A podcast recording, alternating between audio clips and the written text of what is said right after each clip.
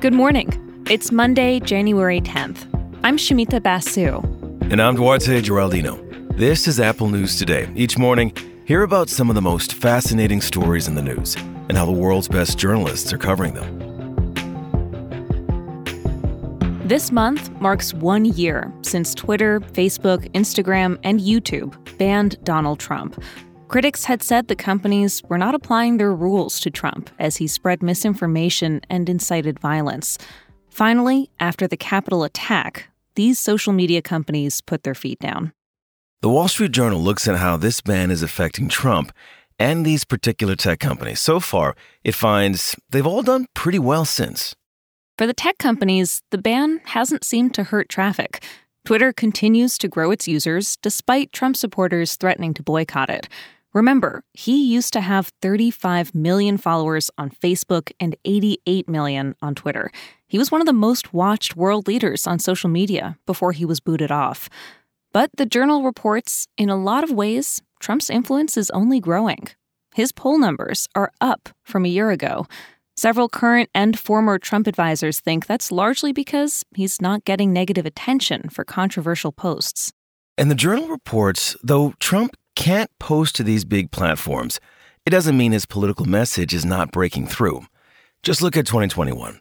During that year, Trump's political action committees bought more than $2 million worth of Facebook and Google ads. And that doesn't even include other groups and politicians. Last year, they spent millions more on ads that mentioned Trump. And we haven't seen the last of Trump on social media. He's launching his own digital content company.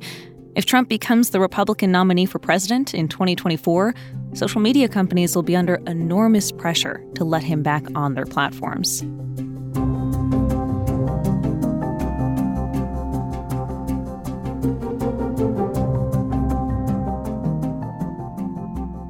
The world's number one men's tennis player won his fight against the Australian government over vaccination status.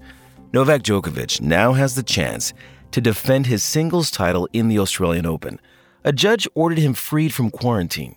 Reuters is covering today's decision. The star arrived in Australia earlier this month, but he's been staying in a hotel for days, waiting out a legal challenge to Australia's rule that anyone who arrives in the country must be vaccinated against COVID. When he arrived unvaccinated, border guards denied him entry and sent him off to a hotel to quarantine, facing deportation. That kicked off a legal fight, and this controversy, it drew in top politicians in Australia and Djokovic's native Serbia. His team said Australian tennis authorities gave him a medical exemption from vaccination because he had recently recovered from COVID. The Australian government's position was that just was not enough. The judge sided with the tennis star, Djokovic currently holds the record for Grand Slam wins, tied with Rafael Nadal and Roger Federer. If he wins again at the Australian Open, he'll be alone at the top of the record books.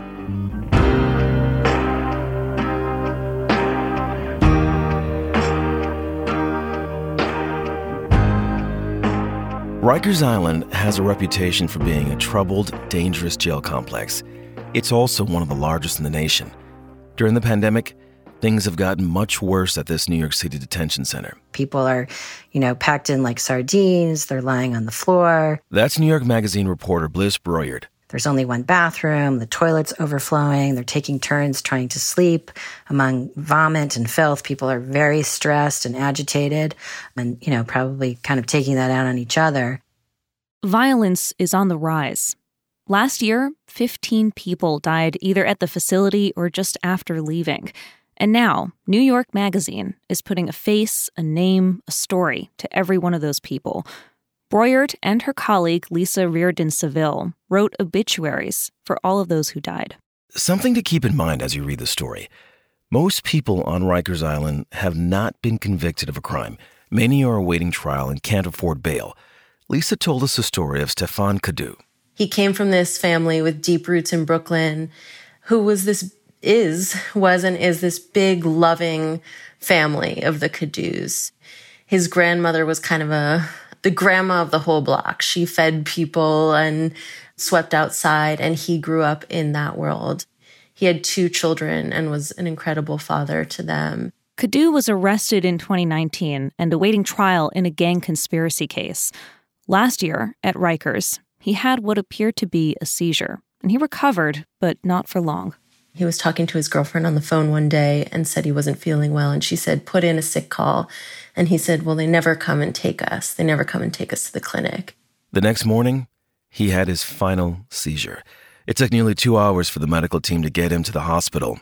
He died from a type of meningitis that's rarely fatal with proper treatment. The life of this 24 year old man could have been saved had he not been incarcerated or had he gotten more attentive care. The jail system's chief medical officer said conditions inside Rikers contributed to the deaths last year. In his opinion, the city wasn't able to keep people in custody or the staff safe. And now, with Omicron spreading fast inside the jail, New York Magazine says things may get worse before they get better.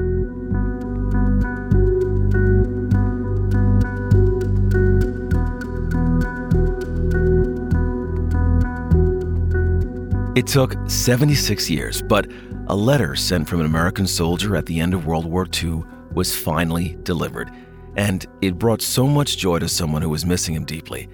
The December 1945 letter was from Army Sergeant John Gonzalez. He was stationed in Germany. It was a letter he'd written to his mom. He said he was doing okay. He hoped everyone back home was too. The food was pretty lousy most of the time, he wrote. And he ended by saying he hoped he'd be seeing her soon. He made it home to see his mother, but she never saw the letter. It didn't get delivered. She passed away, and so did Gonzalez several years ago. Then, a few weeks ago, around Christmas, this veteran's widow, Angelina, got a surprise. After all these years, the Postal Service found the letter and tracked down her address. She told CBS Boston what it was like to have her late husband's handwritten words in her hands for the holidays. I, I love it. I love it. It's, I, when I think that it's all his words, I can't believe it. It's wonderful. And I feel like I have him here with me, you know? You can find all these stories and more in the Apple News app. And while you're in the app, keep listening to hear narrated articles from our News Plus partners. We'll talk with you again tomorrow.